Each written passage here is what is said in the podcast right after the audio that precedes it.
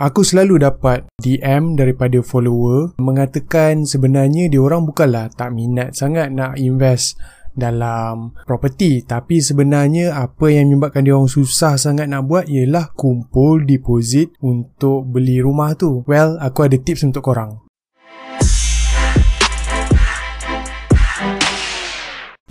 Dalam podcast ni, anak muda akan belajar secara santai mengenai hartanah di Malaysia. Sila like, tinggalkan komen dan share pada kawan-kawan korang jika korang mendapati info-info ini berguna. Okey?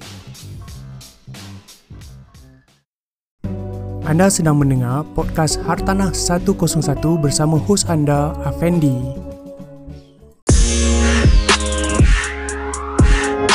Assalamualaikum, salam sejahtera dan salam anak muda. Okey, so kita kembali uh, dalam minggu ini dengan topik yang berbeza pula.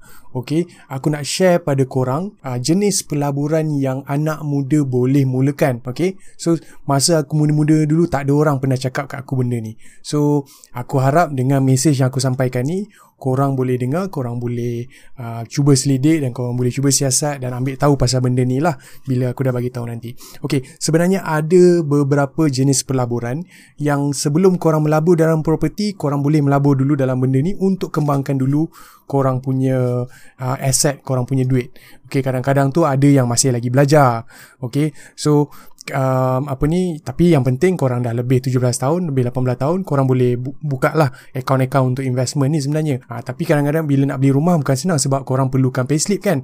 So dalam masa sama bila korang masih belajar korang nak start invest korang boleh mulakan dengan mengembangkan duit korang dalam pelaburan um, seperti berikut lah yang aku nak share. Yang pertama sekali ialah amanah saham Amanah saham dalam bahasa Inggeris ialah unit trust. Okay? Uh, antara company-company yang buat uh, investment dalam bentuk amanah saham ni yang aku tahu uh, popular ialah Public Mutual, CWA dan juga Philip Mutual. Okay, so uh, apa ni company-company ni dia ada menyediakan uh, investment vehicle ataupun fund-fund. Fund tu dipanggil dana-dana untuk korang invest Kadang-kadang tu ada yang serendah RM100 bulan bulanan. Ha, kalau RM100 bulanan korang boleh kalau korang dapat uh, duit belanja daripada mak ayah ataupun daripada allowance daripada PTPTN ke ataupun korang dapat daripada pinjaman mara ke kan. Tak salah juga korang ketepikan sikit RM100 okey setiap bulan selama korang masih belajar. Kan kalau korang ada duit lebih daripada korang spend tak tentu hala belanja tak tentu hala.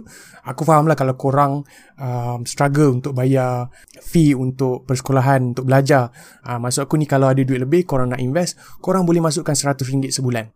Uh, so bila korang habis belajar dalam tempoh 3 tahun tu korang akan kembangkan duit korang sikit. Seperti yang aku biasa uh, nasihat pada adik-adik aku, uh, masukkan RM100 sebab dia orang masih bekerja dan duduk dengan family sendiri. So uh, rugilah tak buat benda tu kan bila dia dah uh, nak beli rumah kemudian hari dia boleh gunakan duit tu untuk buat duit muka.